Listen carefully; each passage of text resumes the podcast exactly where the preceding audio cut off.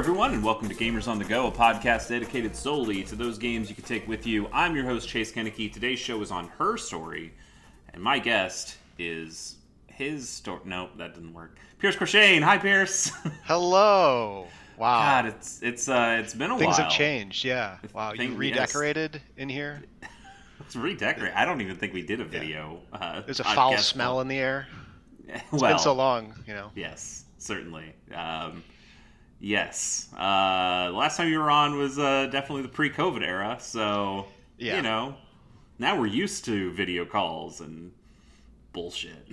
Yeah. I, I think back to a time, especially when we were recording these, when we didn't use video, and that those were bad decisions. Video makes things so much easier. yeah, I mean, you get to see you get to see me like open my mouth, like I'm about to talk, Pierce. You got to shut up now. I, I want to say it. I want to say it. Uh, so hopefully, I won't interrupt you as much, or you'll at least know when the interruptions are about to happen. um, Pierce, it's, it, like it has been a while. What do you remember? What other episodes you were on? Uh, Was the last one uh, Oxenfree? It could have been Oxenfree. Yeah. Okay. I but I thought that was a casual hour. I guess not. No, that Was was, Bobby that on was that definitely one? us. Yeah, Bobby was on that one with us. Okay. Um, we did a Tetris episode at one point. I think that was before. Yeah, that was though. that was still like 2014, 2015. That Tetris Yeah. episode, Yeah, that was good times. and then a lot of Pokemon episodes. Had you on some Pokemon episodes. Uh, I think we did. We do. Did we do a Sound Shapes? Or is that? Oh, that's a good I- question. Yeah. Maybe I that's was one I wondering- still want to do. Yeah, sound shapes, and then there was also I was wondering if we did a mini Metro one.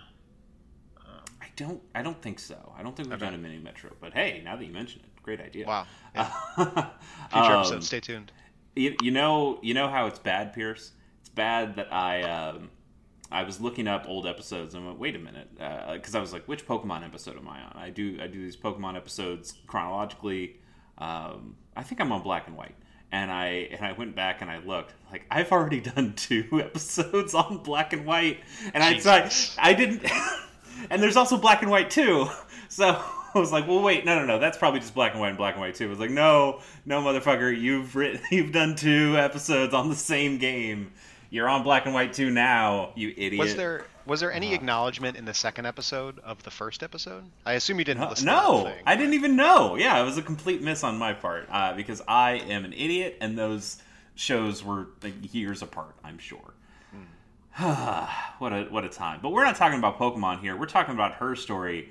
Uh, before we even start talking about the game, I got to talk about how um, how we even came to this episode because it was, guys, it was a struggle.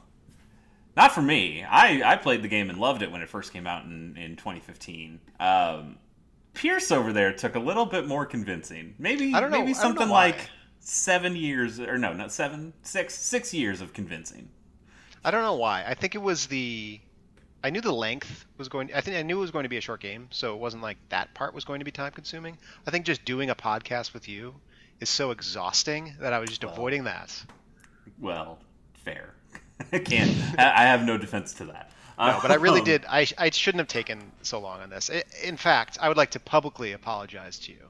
I'm sorry because Oh I God. really enjoyed this game, and you're Oh. right.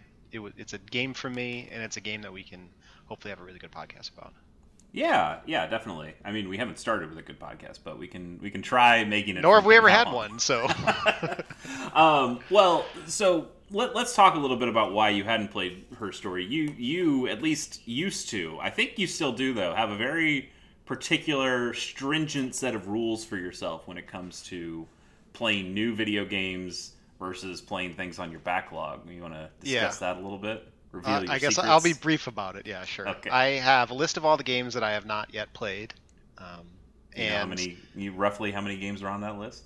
I could probably look it up after this call and tell you, but it's probably around thirty or forty. Okay, I've gotten it down. I've gotten it down a little bit. that that's a. I wish I could have a list that small. Exactly. And and it ballooned in the same way that it does for everyone. Is I got a PC, I got a bunch of Steam sale games, and then over the years, every single service in the world is offering free games that I want to eventually play. So I continuously add things. But now my system is I have like a point system essentially. So every game I beat or play at least two hours of. So that's the minimum. two hours, and then I can make a decision if I want to keep playing or not. Uh, I give it a 0.5 toward this like bank, and once I reach one, I can buy a new game or acquire a new game. Uh, I actually don't include uh, free games to that point scale because that seems a little unfair. Okay. Um, so anyway, I didn't play her story. I didn't buy her story because I was working on this system at the time, even though it's a short game. And then it was free on Epic or something Probably. last year or something. Yeah. Uh, so I added it without any, uh, you know, taking any points away um, from my my pool. But yeah, so now it, it, made, it made it to the list, and then it only took me nine months to play it once it was on the list. uh, I, you know what? I was I was like semi joking that this complicated system, but this system has gotten more complex since the last time you talked to me about it. I didn't know about this point system bullshit. Listen, it, I especially during COVID, I have played a lot of games off my backlog, and like played a lot of stuff that I would never play if I was just on the hamster wheel of new releases all the time. Um, so it seems to be working for me. At least my mental health is better because of it for some reason. That's the important thing. Yeah. Uh, and then also, like the reason I thought this game was up your alley is that you uh, at least dabble in authorship, in in some writing, and uh, and are definitely one of the the more bookish people I know. Uh, which just means you seem to be intelligent but aren't. Uh, if you um, carry around a book, people just assume you're intelligent. Exactly. That's all I exactly. If you if you wear glasses and you look pretentious enough and you eat avocado toast in the morning, uh, sorry, that's a little pre-podcast. uh, then you know somebody might think you actually know what you're talking about. Um, so yeah, like her story seemed to be your kind of thing, um, and I guess that's our, our cue to start talking about her story here. Uh, this game released in June, or released June 24th, so really close to its anniversary now, um, 2015. It released on iOS, PC, and Mac, and, and then it got an Android version uh, a year later in June 2016. This was developed and published by Sam Barlow, who uh, we'll, we'll talk about here in a second. But I, I think her story is really interesting to me because it's I, I find it really difficult to define in traditional genres. Pierce, if I if I asked you from like, hey, GoldenEye is a first person shooter. Uh, if I asked you what her story was using genre conventions, what would you call it? An FMV game, and then Okay. the slash adventure game. Okay.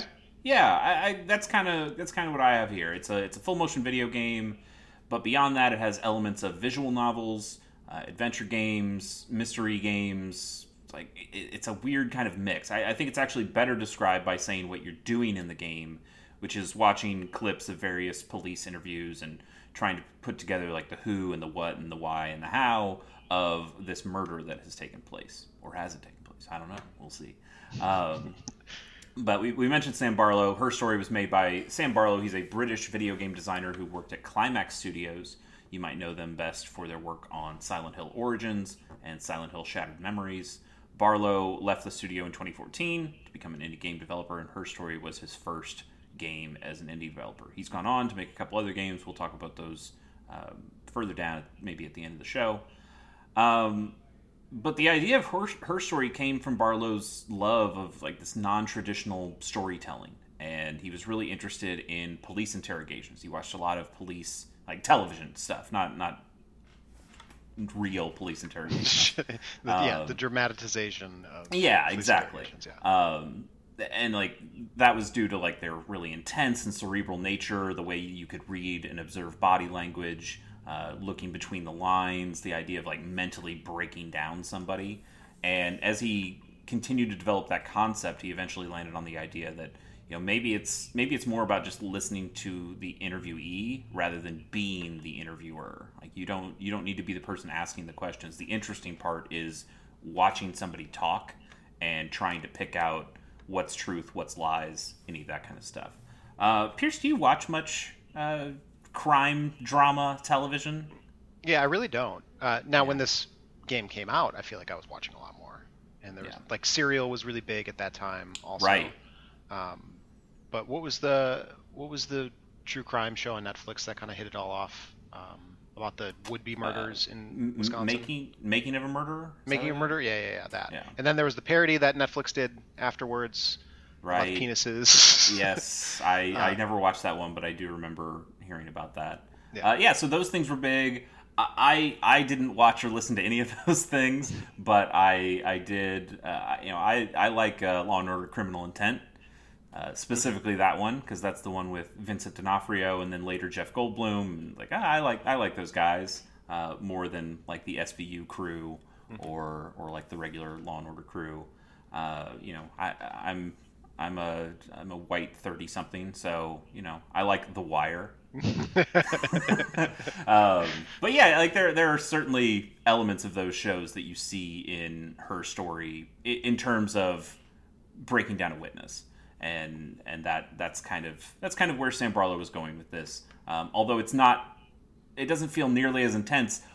One, and we'll get into this more because of the mechanics. You don't actually hear the questions. You are only hearing the, the interviewee talk, and and that I think lends uh, a really interesting tone to it. That you don't get the intensity as much because you don't even you can't you can't have somebody slam it down on the table and go Right. tell me the truth! You did it! And like no that just that's not happening because you don't hear the interviewer actually talk. Uh, sorry for blowing out anybody's ears. No, and that and that decision is genius for one, but it also allows the the listener or the player, whatever you want to say, it, there's no leading questions. There's no he's not trying to lead you down a path, and I think there are probably red herrings in this, yes but it would be there would be more accidental ones if there was someone that was acting the part of the police interrogator. Yeah, so uh, and that's kind of where the, the most interesting slash maybe like the only mechanic in this game comes in, uh, which is this database system called Logic, L O G I C. Um, there, there, it's all capitalized. It all has uh, points after it, but I could not find out anything that said what the acronym stood for, and it's killing me. I, I want to know so bad what Logic stands for, but that is that is the system. Uh, but Logic essentially is just a search engine, and it's capable of searching the transcripts of these police interrogations that happened.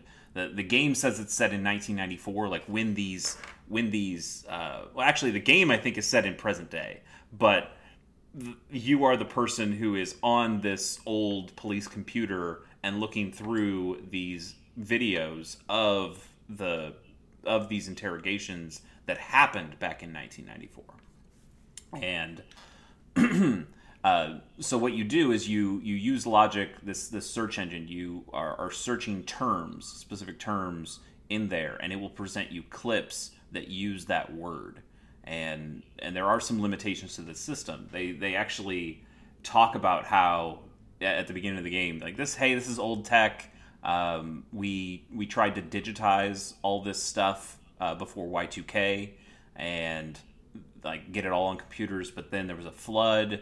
It ended up ruining all the tapes. Uh, also, we lost all the the interviewer questions. And hey, because this was such an old, weird, archaic system, uh, that's why all these videos are broken up into a ton of clips. In fact, it's 271 bite-sized clips, and we don't have a way of just putting them all in order. So you kind of got to use the system to search this stuff. So a lot of contrivances to to get there but once once you're in there, they make for really smart and interesting game mechanics. Yeah, it, it's enough uh, of a narrative reason for me to be like, okay, yeah, and just believe Yeah. it. Totally. Uh, I really like the the fake computer uh, setup too. The, Oh, the UI of that stuff really takes you back to to like old Windows computers.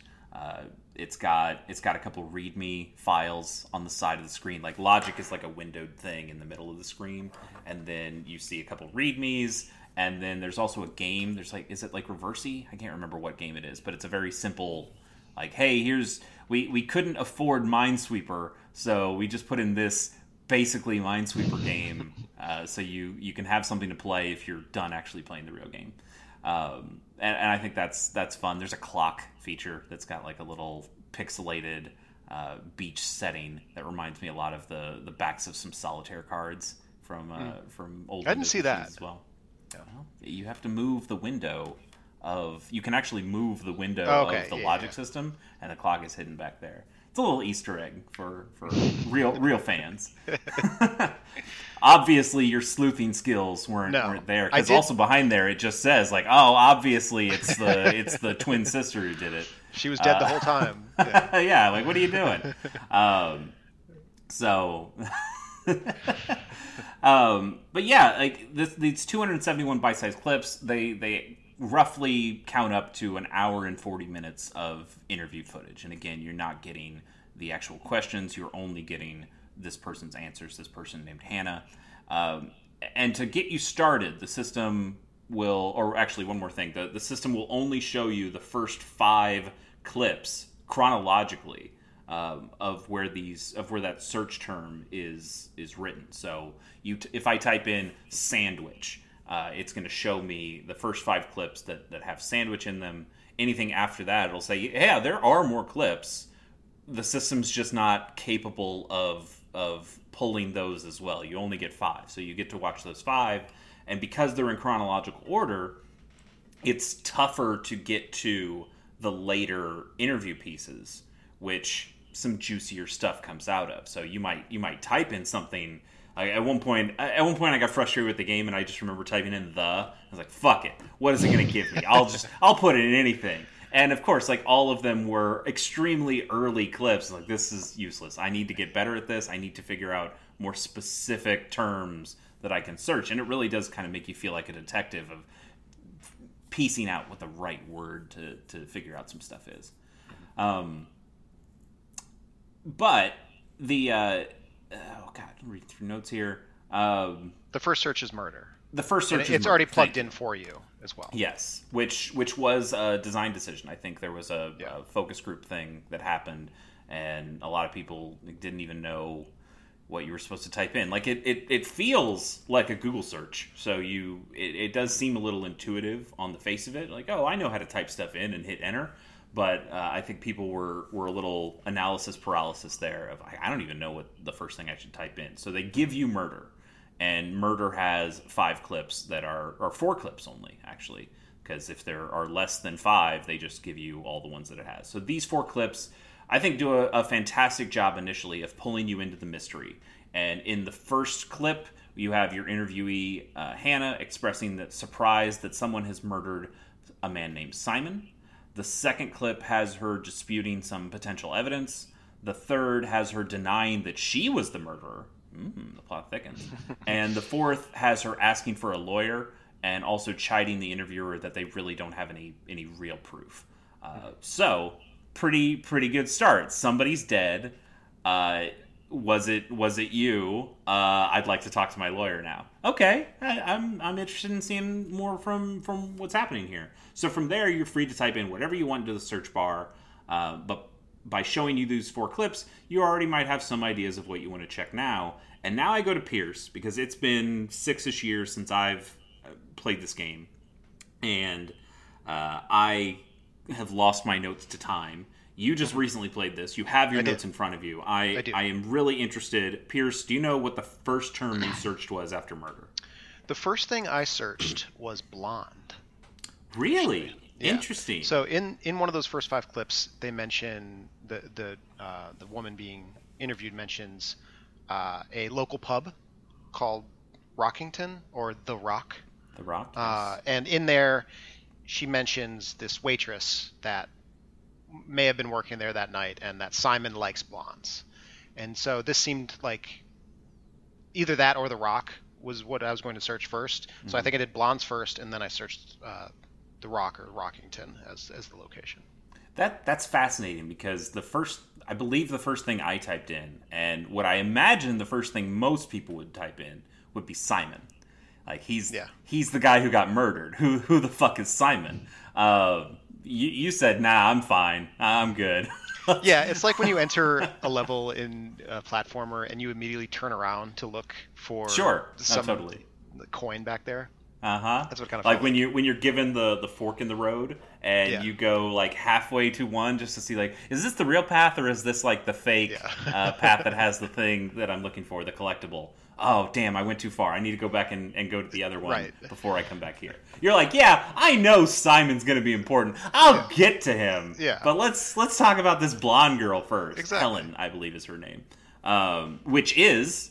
Uh, as as you mentioned earlier, which is a red herring. Helen has basically nothing to do with this. You you can search. Actually, you searching blonde probably gave you some really good juicy information real quick. Uh, Do you but want me to Helen, say if that you right now? it- Do you want to say what uh, the results are? Well, let's save it for let's save it for like the spoil part because I think at this point we still haven't spoiled anything other than you saying they were dead the whole time, um, which isn't true.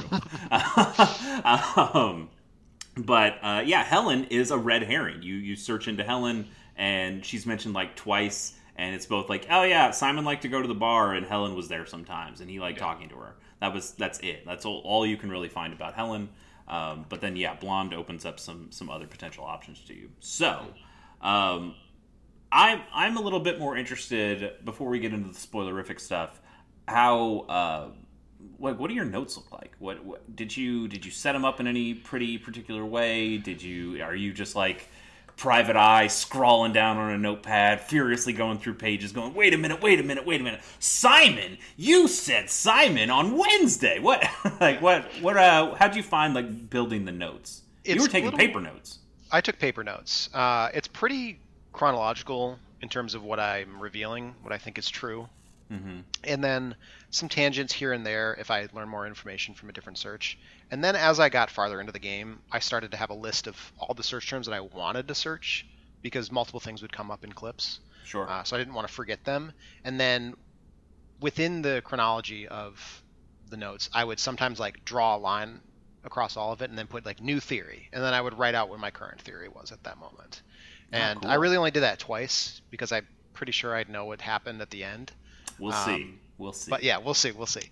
Uh, so it's a little bit like it's it's not. I'll show you for and this is a podcast. Okay. So Yeah, yeah. I'm seeing. Like it, it is. It looks like an outline more than it looks like scrolls.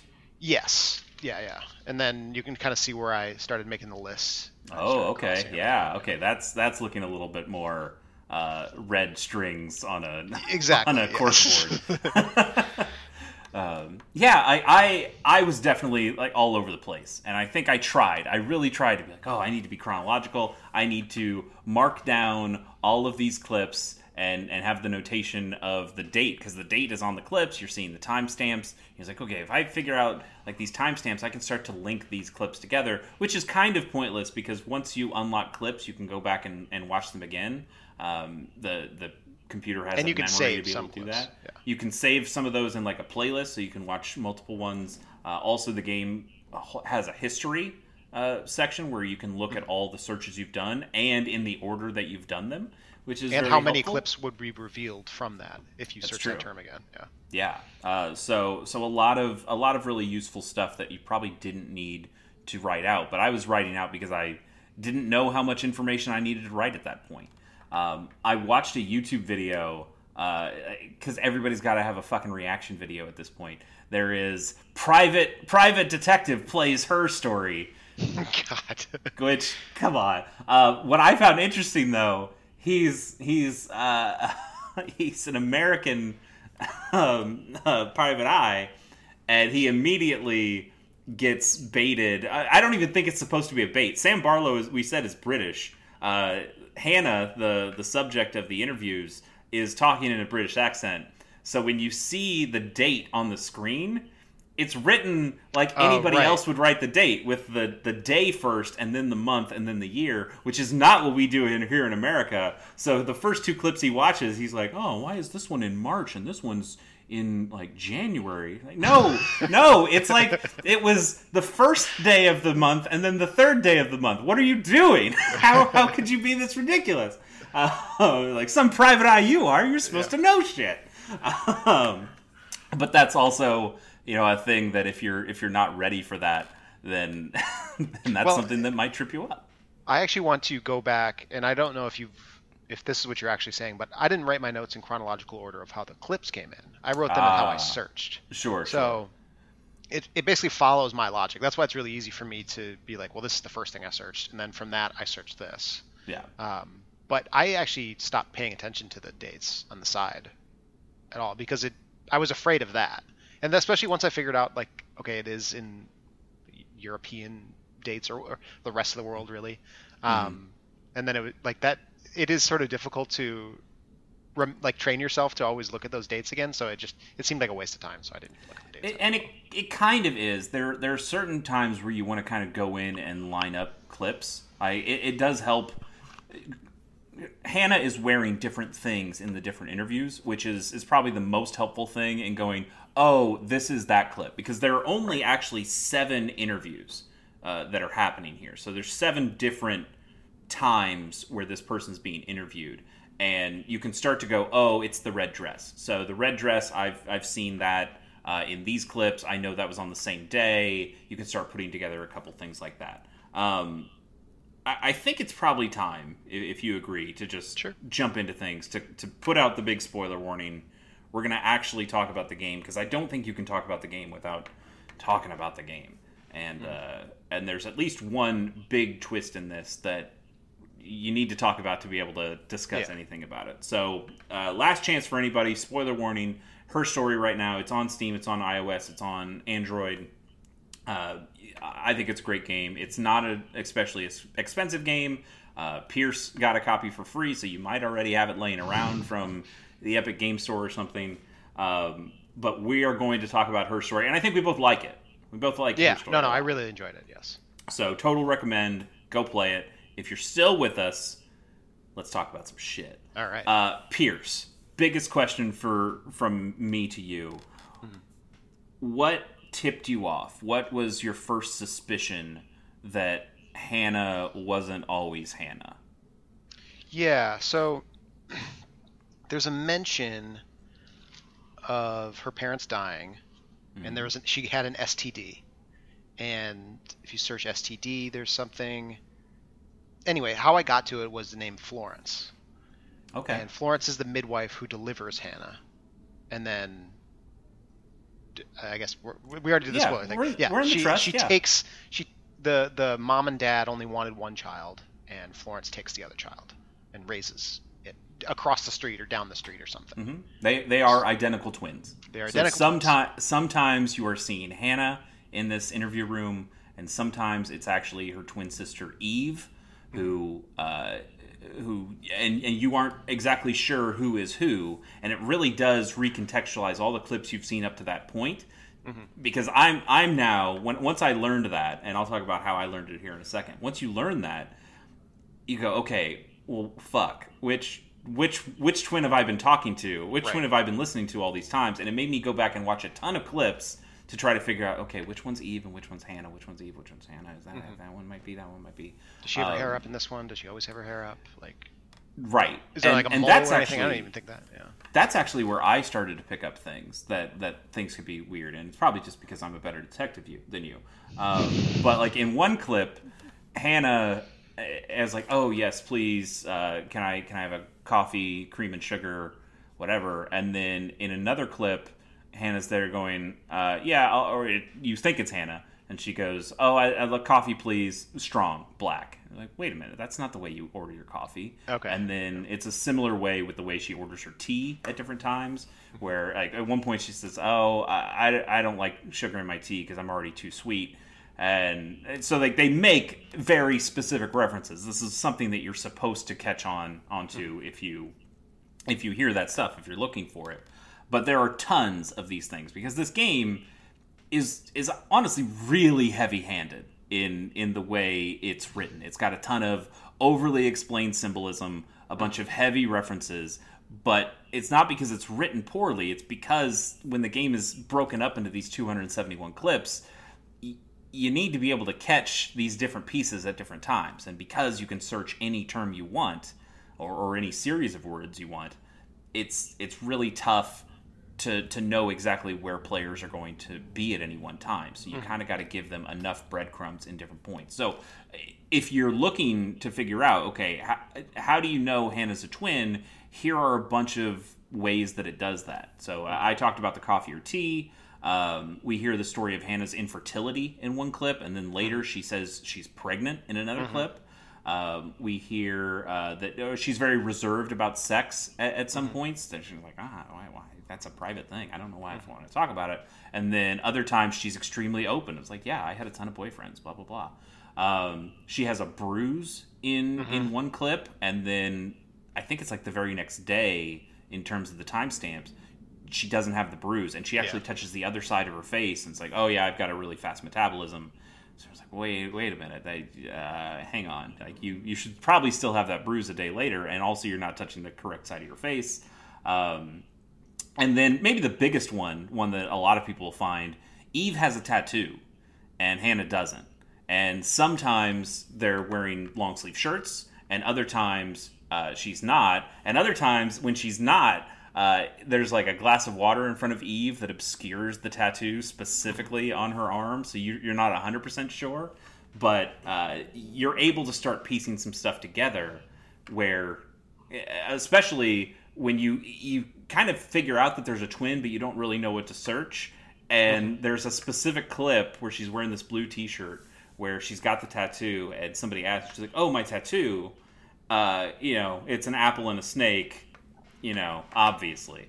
Uh, and you're like, oh, okay, okay. So now, now you have an idea. What if I typed in Eve, and then yeah, you learn a lot more about her being the the twin sister. Mm-hmm. That, that stuff I just think is really cool, despite being really obvious. Like, oh, the woman named Eve got the apple and a snake tattooed on her.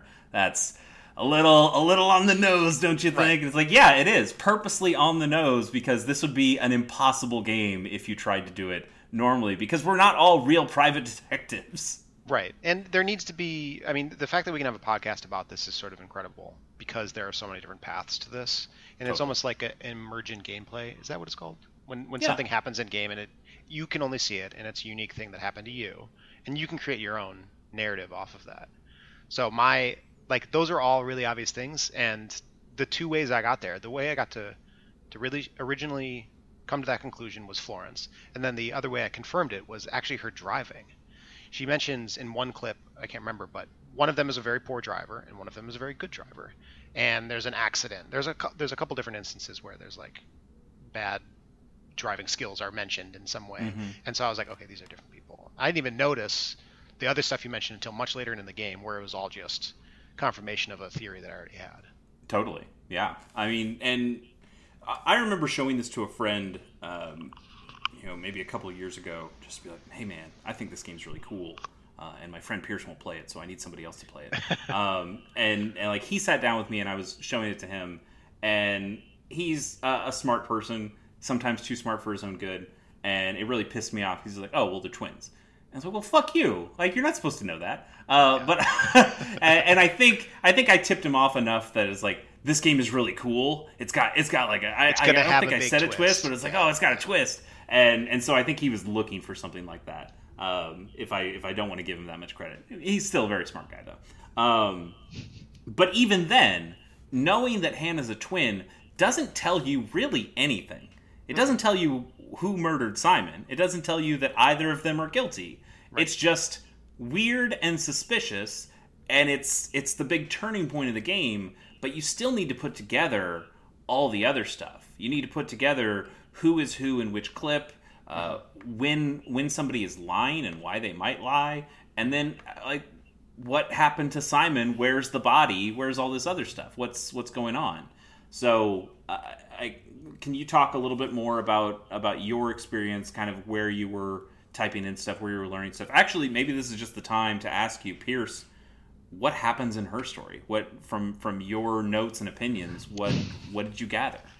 I tried explaining this to my wife, uh, Lucy, who you know, right after I played it, and I sound like a crazy person when I sure. when, you, when you explain this to someone who also doesn't play video games. You sound even more bad off. Uh, but here's what my theory is of what happened. Um, Eve and Hannah were basically swapping like the prestige. They were twins, and the people around them didn't always know that there were two people there. They always thought it was just one person, Hannah. And so they would do everything together. If someone got in a fight and got a bruise, the other person would have to get punched in the face to to uh, replicate that bruise. If someone were to get pregnant, that's when Eve was going to try really hard to get pregnant. That's why she was sleeping around a lot. Also, she was promiscuous, but she was also intent on getting pregnant so that they could continue swapping out, um, lead this one life with two people. So, my theory is Hannah got pregnant, lost the baby. Meanwhile, Eve and becomes infertile either through this or was infertile uh, to begin with. Throughout this, Eve and Hannah are still swapping roles, but Simon impregnates Eve. And who is Simon? Simon is uh, Hannah's husband. Okay. Yeah, I didn't say that part, did I? Yeah, I'm, and I'm also looking at your face, like trying to be like, okay, what am I wrong about, uh, based I, on your your smiles? So far, so far, you're you're all on the money. Okay, so here's where I think we might deviate to what actually happened to Simon. There was, and this leads me back to my first search, blonde. There's a blonde wig involved in this, and Eve. Yes, Eve was posing as a different person using the blonde wig, or fulfilling some sort of fantasy of his with the blonde wig, one or the other. Um, so Simon thinks he's either like has this more adventurous person or is actually having an affair. And in his mind, he's having an affair. She gets pregnant, and the sisters decide that they're going to test him, essentially, to see if he. Because for for what he knows, Eve is a separate person, so he's impregnated a woman outside of his marriage, and Eve doesn't test him. Hannah tests him, puts on the wig, acts like this person that he's he's supposed to be having an affair with, and is like, "Would you leave your wife for me?" And he says yes, and in that kills Simon. So Hannah posing as Eve kills Simon, and uh, meanwhile Eve drives up to Glasgow to have sort an, an alibi because they look the same and they can uh, pose as the same people. Um, and then comes down, comes back. They discover the body, in quotes, discover the body, and call the police, and that's why she gets dragged in. You are you are mostly right. Like everything you're saying, more or less happened. I think there's some some extra context that I can provide okay. in here, but for the most part, and and I'm imagining you did not watch all 271 clips. I did not, not at all. I, it that, took me about two hours to play through the game, I think, um, and that was with a lot of writing and sure. searching and rewatching some clips. So, and I didn't watch any fan theories or anything after that. Right, uh, and I I now have. Uh, mm-hmm. prepping for this podcast, I, I told you I didn't want you to watch any of that shit because I, I was more interested in hearing your your specific thoughts, and then uh, then we could kind of compare notes here. So. I did uh, something that nobody should do, which is I watched a YouTube video that has all these clips lined up in chronological order, uh, which just makes it the most boring fucking thing. Yeah. Um, because the clips don't always line up cleanly. Uh, and because it's just like the a lot of stuff at the beginning is just really boring. It's like really, it's, it's, all set up, and she has to repeat herself a bunch of times because you could find a lot of these clips at any point, and you're supposed to find those clips, and then all the juicy revelation stuff comes at the very end uh, in mostly in this last interview, in that seventh interview that happens. It's really boring. Do not spend an hour and 40 minutes of your life doing that. But I did it because I need to present a podcast to you guys. Uh, I also watched uh, Mark Brown from Game Maker's Toolkit, which is a wonderful YouTube channel. He did a video for uh, Pocket Gamer mm. that basically spoiled the shit out of everything with her story. And I'm more or less using what he did, but uh, instead of watching a 15 minute video about that, I'm gonna going I'm going to kind of you know recap it here pretty quickly. Um, so, unless there are even bigger and unnecessary lies at play, which is possible, but from a story structure point, you don't need any of these other lies on who might be lying at different points. This is basically what happens. Uh, like Pierce said, Hannah and Eve are twins. They were separated at birth, uh, and and Eve was uh, was not allowed to go outside because Florence knew that uh, you know, hey, I've got this twin girl here. Uh, I live basically across the street from these guys. Uh, I can't show them that I have a daughter who looks exactly like their daughter. They might they might get suspicious, right? Um, so Eve's not allowed to go outside, but she does see Hannah playing in the yard and goes like, "Holy shit, I've got I've got this this reflection, this mirrored version of me out there."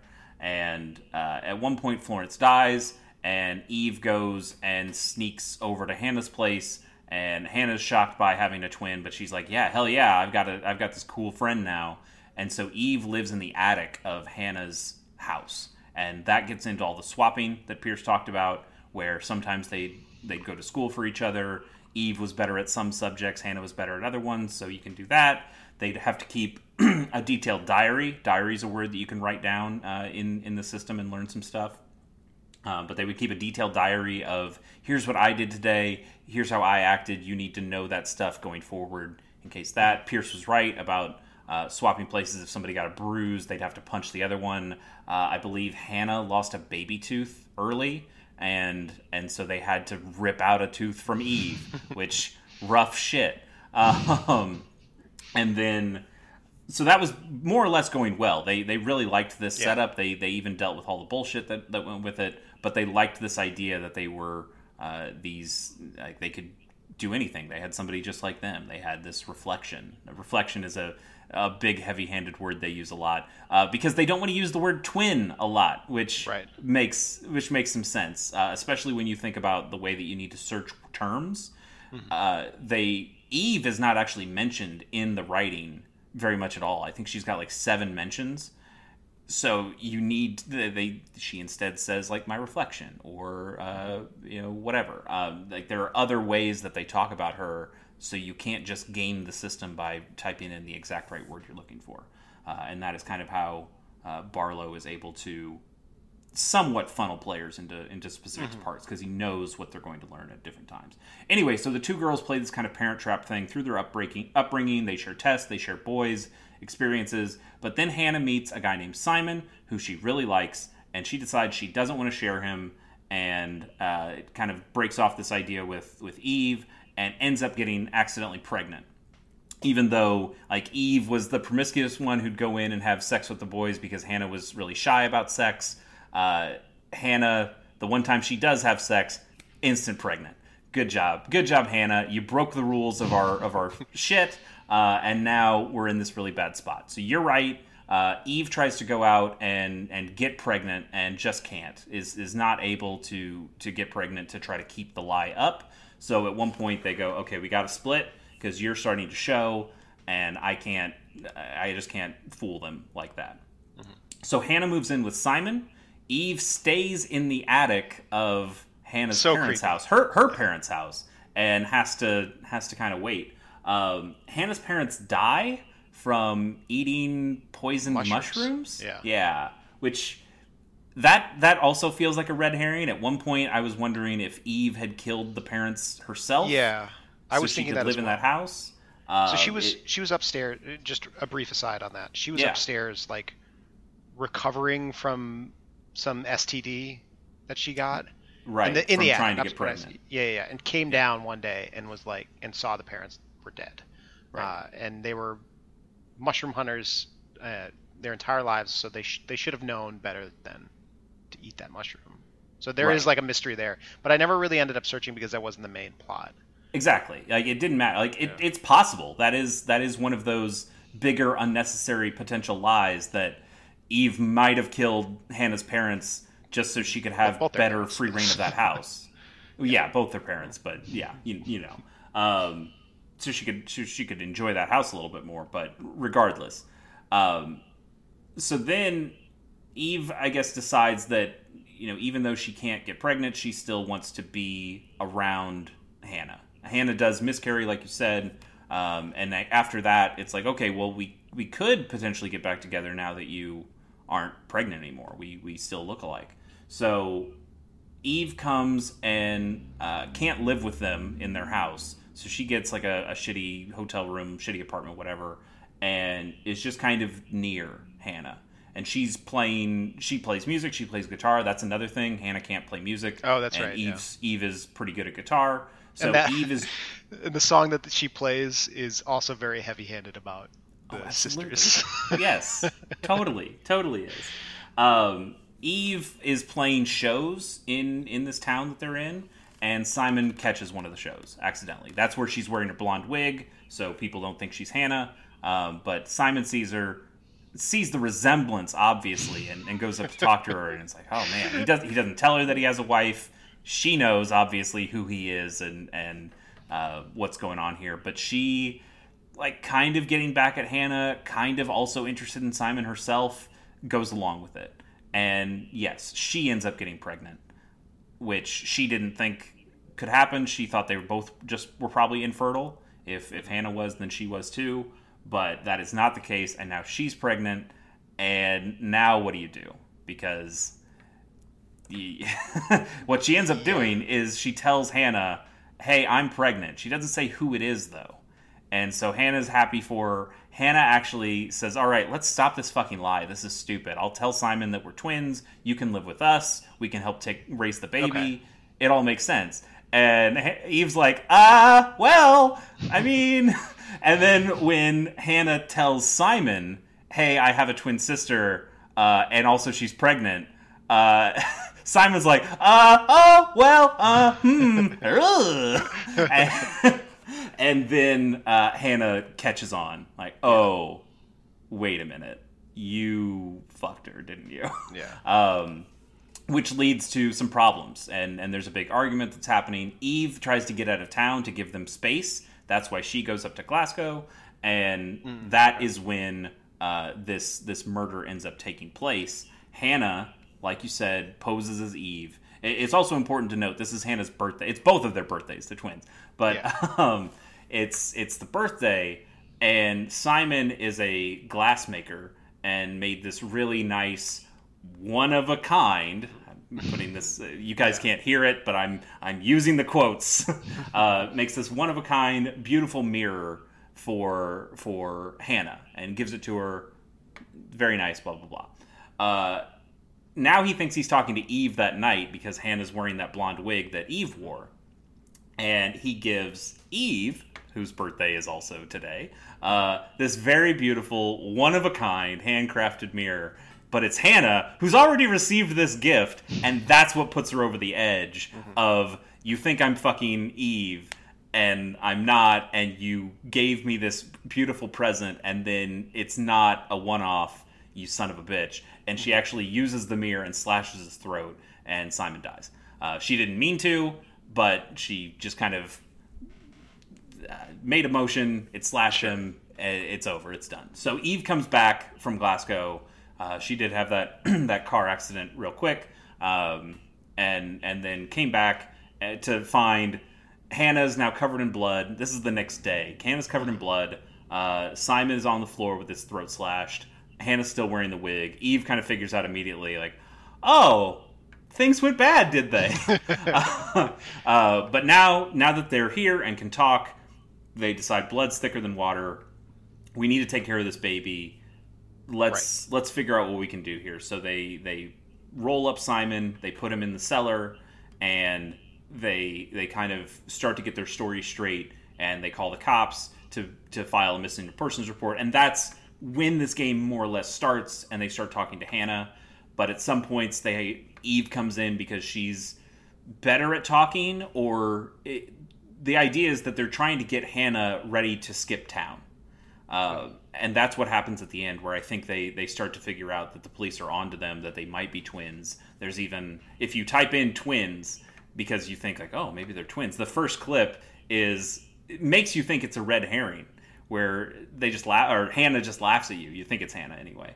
Uh, she's like, twins? That's such a stupid thing. What, what the hell are you talking about? And so if you just watch that one clip, you go, yeah, you're right. It was a dumb theory. I don't know what I was mm-hmm. thinking. It's probably something else. Um, but if you keep going in, you're like, eh, I don't know. It might still be possible. Um, but this gives Hannah enough time to skip town, and that is at the end of the game, his final interview, where she's saying, You have no proof. You have no murder weapon because they threw the, the mirror away. You don't have her clothes because they burned him. And also, this person that you think did it, this this eat Hannah that you talked about. Mm-hmm. Hannah's fucking gone. You know that I'm Eve. You know that. I didn't do it because every because I had that alibi. I was gone. I was in Glasgow. You know Hannah did it. You don't know where Hannah is. She's gone. Also, this might have just been made up because I'm Hannah now. What are you talking about? Yeah. Like I, I, so like you know that I didn't do it, but you also know that. so that's kind of where the game leaves you. Where what happens? Ah, whatever. Uh, they have one final semi twist in there because I think Yeah. they kind of say it before. You, you, the person who's typing terms into the computer, is actually Eve's child. You are you are watching all these clips from before.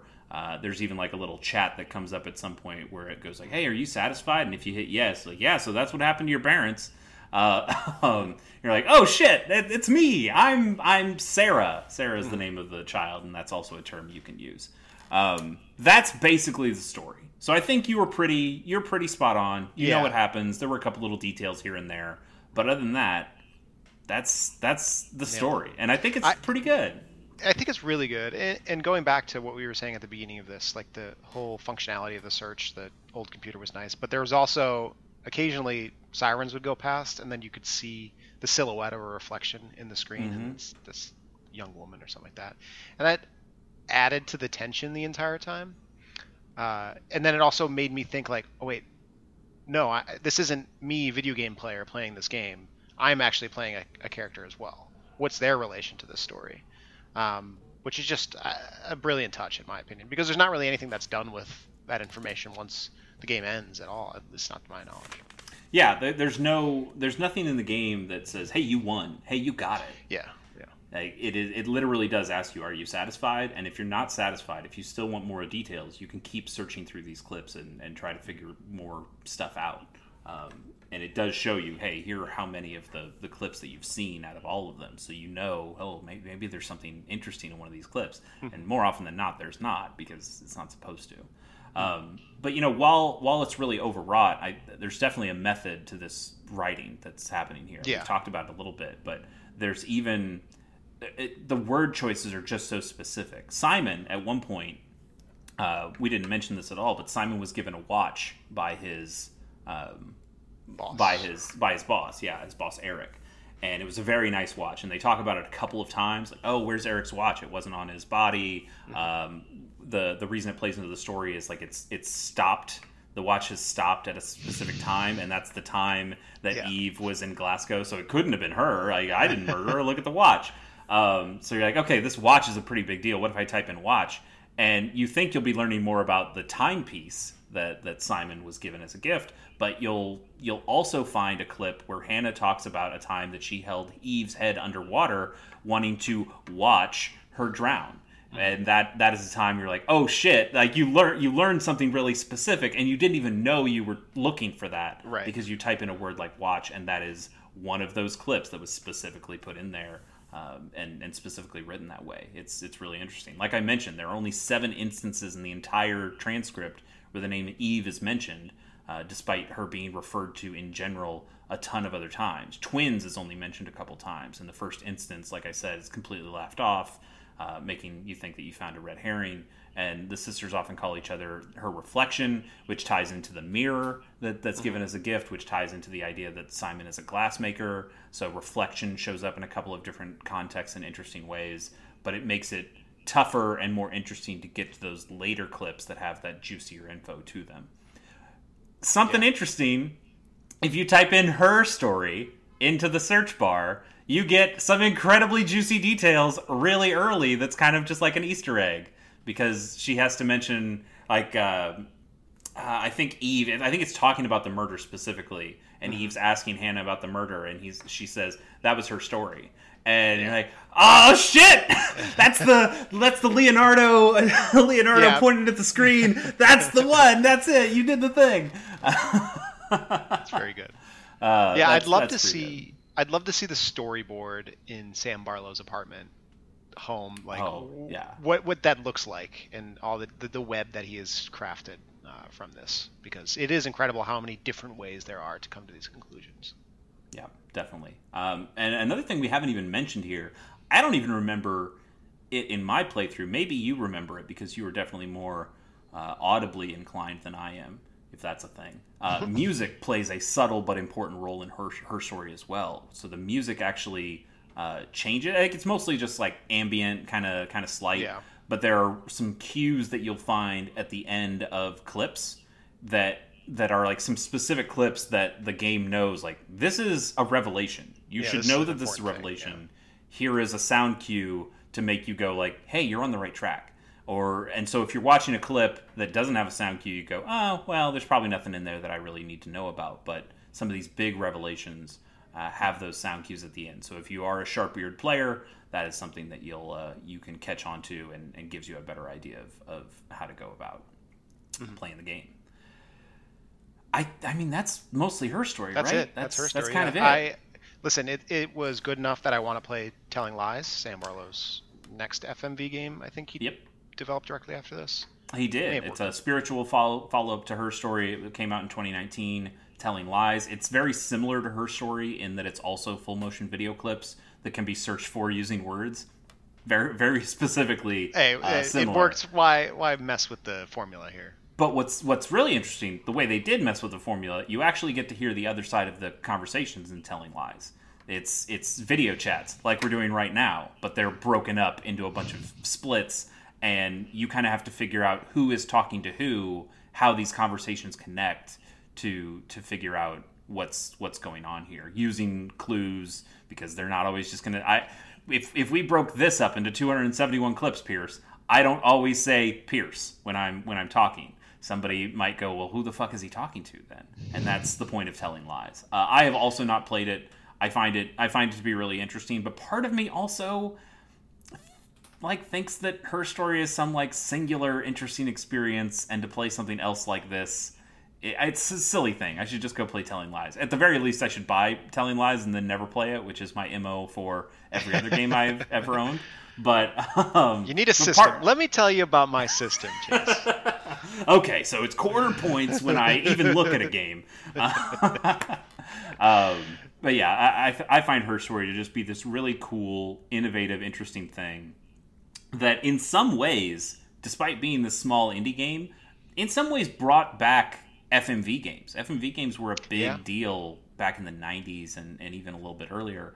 Um, and that's that's just something that kind of went away as as games continued being made and graphics ended up looking better that you know we don't need to make a bunch of actor stuff and it really limits us in, in some specific ways but her story kind of showed that there's more stuff you can do with this genre and it, it in fact uh, inspired a, a number of, of FMV games. Uh, Contradiction, Spot the Lie being one of the big ones, and then uh, the people who made that also uh, have a, another game that come, came out somewhat recently that's FMV based.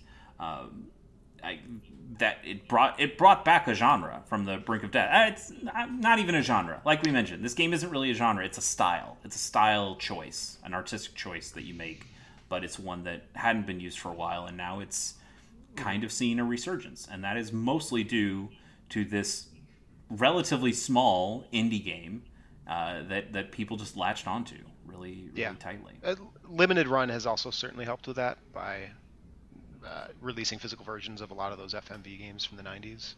Um, but yeah, it also uh, this game also reminded me a little bit of back in 1995. Did we ever talk about that? I don't believe we did. It's a survival horror game that came out in 2016 uh, by a developer called Throw the Warped Code Out, uh, and it's it's sort of like a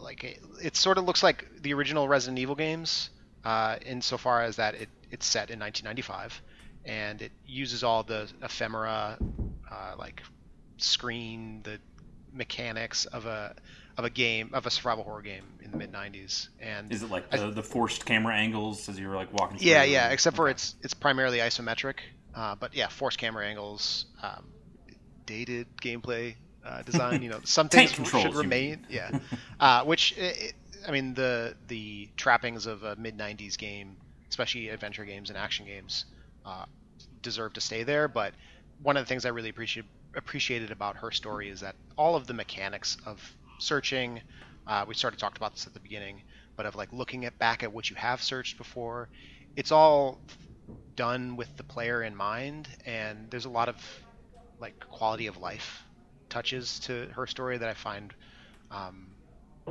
are, are great, and they also make this game something that like has all of the the retro-ness of an FMV game, but all of like but translated to 2020 or 2015 when this game came out.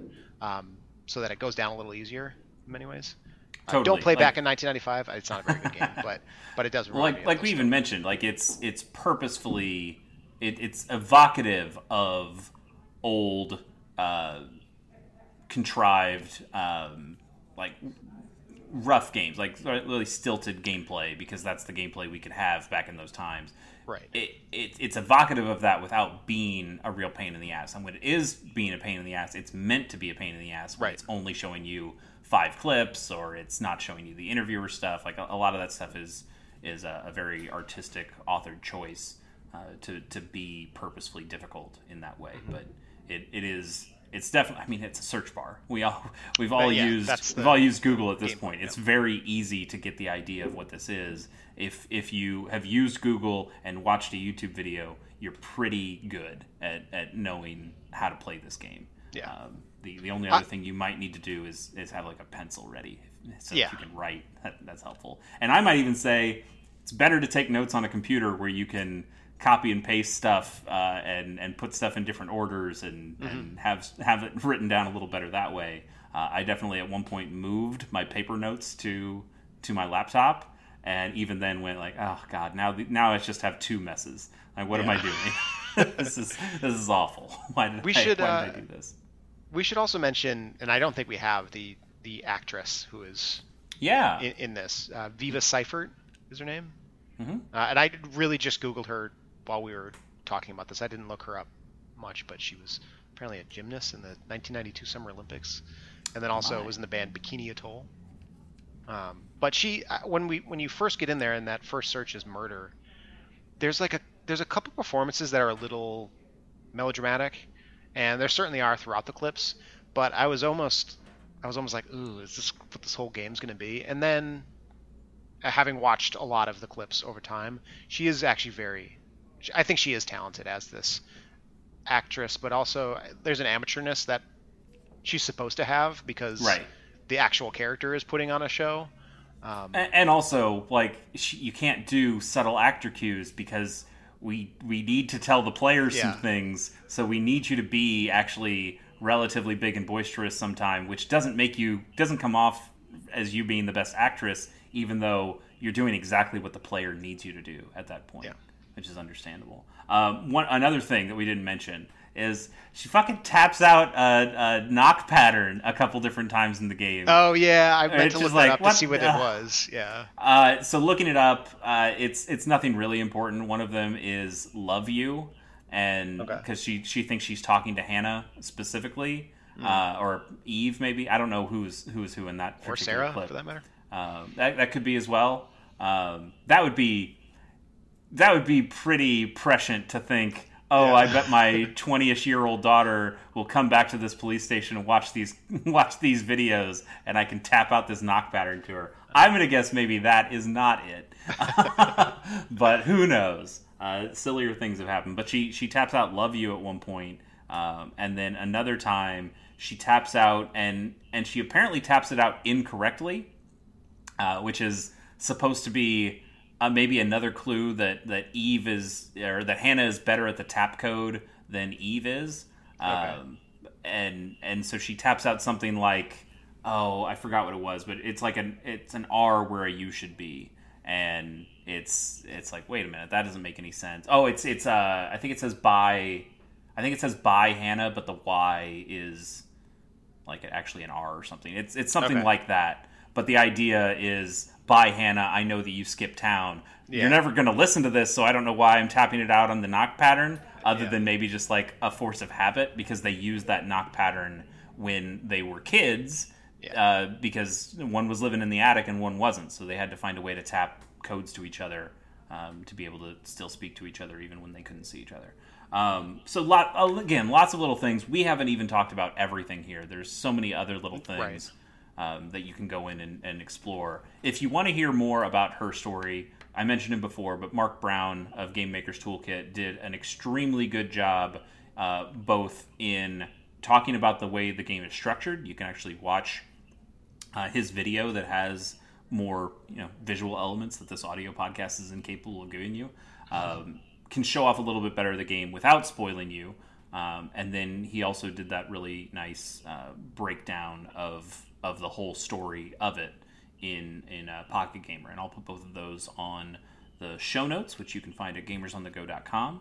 Um, what all what else I will also put on there? There is an exhaustive breakdown of the game and its mechanics and, and interesting points by DePaul and University of Chicago professor Ian Bryce Jones, uh, who has used her story as a teaching tool in some of his college classes. It is it's really good. He's the he's the crazy guy who went even crazier than I did, and he has watched not only all the clips in order, but he's the one who went out and found like, hey, uh, you know, you only mentioned Eve seven times in this transcript. That's uh, that's a that's an interesting choice. Let's talk about why you did that. Uh, he has done all the exhaustive work, um, and and I think his his writing on the subject is is pretty interesting when it talks about how players get funneled, some of the the kind of theory behind how you set up a game like this, uh, how you design a game like that, that I found pretty interesting. Um, so that'll be up there as well. Pierce, you um, you are uh, you're a PAX man. You are. I am. You uh, you work for uh, a company that, that puts on PAXs. What can you tell me about PAX? What's uh, when's when's Nextlander going to have their their next uh, their first? I don't know. Yeah, PAX I don't know about that part. Uh, but our next PAX is PAX Online East, and that's July 15th through the 18th, 15th through the 17th, um, and that's going to be all digital. And then the next PAX physical, hopefully, is going to be PAX West. That's at least what we're planning right now, um, and that'll be in Seattle on Labor Day weekend, which is September or first week of September or something. I don't know. Um, yeah, so you know, hopefully see people in person this Nice. year at some point. Yeah, uh, PAX PAX West is usually around Labor Day, right? Correct. Yes. The case it's always on Labor Day weekend. Yeah. yeah, you give that that extra day to so you can enjoy some video game stuff.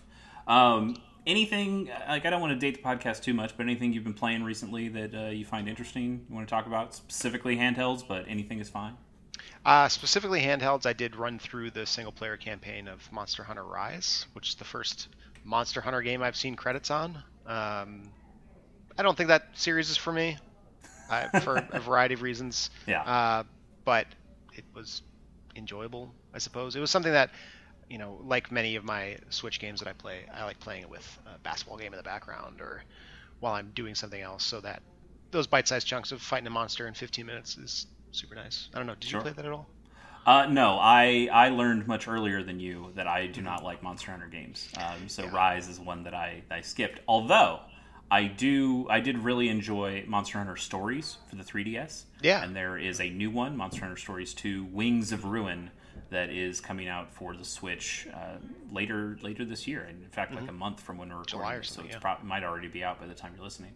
Um, that series I found to be really cool. It's it's more of a turn-based RPG with the trappings of Monster Hunter, and I think Hmm. I enjoy the trappings of Monster Hunter. I just don't really like playing Monster Hunter because of animation priority and ah, this feels like Dark Souls, and I don't like any of this shit. This is this sucks. Like I don't want to Yeah. tag monsters with paintballs. I don't want to have to do all this bullshit. I know Rise actually skips some of that stuff um, and streamlines it a little bit, but it is still just not the not the series for me. But very cool, uh, and I'm definitely looking forward to Monster Hunter Stories too. Um, What about you, man? yeah. Uh, I have been playing a lot of a game I can't talk about because uh, it's going to be the next episode of Gamers on the Go. I'm excited Okay. for that one though. Um, I uh, let me give you let me give you something. It's not well. I mean, it's technically handheld. It's uh, it's a browser game. It's a game that you can play in your browser on on uh, itch itch.io. It is called Tiny Islands. It's a game made by David King. Um, if God, this it's not the easiest URL. You can probably just find it better by searching for Tiny Islands on itch, but it is dr uh, dr hyphen d hyphen king dot itch dot io slash tiny hyphen islands, uh, and it is just a really small puzzle game. It's uh, I'm trying. The, the idea here is it's tile based. You have a one, two, three, four, five, six, seven, eight. I think it's a nine. I think it's a nine by nine grid um, and and you get these different tiles that you can place on this nine by nine grid. Uh, so you've got houses and mountains and and uh, forest tiles and sand tiles, and they have very specific rules on where they can go and how they can generate points for you. And, and so you need to place them and it's a you get a random assortment and you're you get a random assortment of both the tiles and where you can place them each turn and you have to to kind of strategically pick where to put these tiles to try to generate the best score uh, and then you also get this tool that lets you draw the island afterward. So at, at the beginning of the game, you are just placing stuff down into what is essentially the ocean, and then you have to make a choice three different times in the game to circle around these things and make them the actual tiny islands. But as you do that, it starts to limit you on where you can place new things because you've already built an island.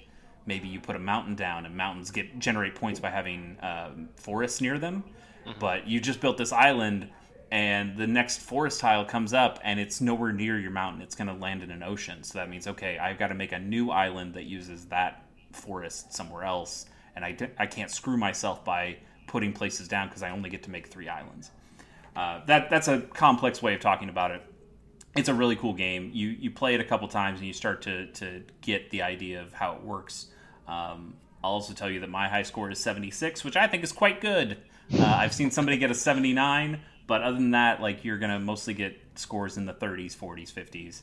Um, so if you want if you want to go at me, go at the king. Well, not not the king because David King made this game. He's the he's the king. Um, but if you want to go at the ruler of Tiny Islands, uh, you best not miss. That's the phrase, right? That's, yep. That's, that's from. The Wire because you're a 30 something white guy. Yes, there you go. Thank you. Thank you, Pierce, for tying it all back around. Um, so plugs, plug stuff. You can find Gamers on the Go, gamersonthego.com. Like I said, there will be all the um, links to, to other things that I've gotten there in the show notes. Um, at GOTG Podcast on Twitter, if you want to talk to us directly, talk to us about a game that uh, you know you you'd be interested in hearing a Gamers on the Go episode of, uh, or to tell us how you found her story. Tell us where we were wrong. Did I get something wrong? It's very possible. Um, and then uh, as as for me, I'm at Chase Koeneke on on Twitter. That's uh, Chase underscore K O E N E K E. Pierce, uh, you tweet occasionally. You wanna you wanna throw it occasionally? out there? Uh, yeah, my Twitter handle is at PJ Courchaine. That's PJ and then C O U R C H A I N E. And yes, I occasionally tweet. I yeah, tweet about you, a lot of things other than video games. If you like tweets about the Packers, uh, or how bad the Bucks are doing, or um, yep. you know some other pretentious Music. bullshit. That's that's the yeah. No, I, I said other pretentious bullshit. We got okay. Yep. um, that is that is definitely a place for it. Uh, but you also talk about some video games every once in a while. Occasionally, yes. Pierce, thank you so much for coming on. Thank you for finally playing this game that I suggested to you six years later. We did uh, it. I, I, can't wait. I can't wait to suggest another game to you and wait another six years to do another episode with you someday. Telling lies in 2027. Sounds great. It's, Be there. Uh, I'll make a I'll make a note on my phone, and then in 20 like two days before 20 before January or not January, uh, June 13th, 2027, I'll go Pierce Fuck, we both need to play Telling Lies. we both fucked up here. Can't wait. Anyway, thank you all for listening. We'll be back next episode. Have a good, wonderful day.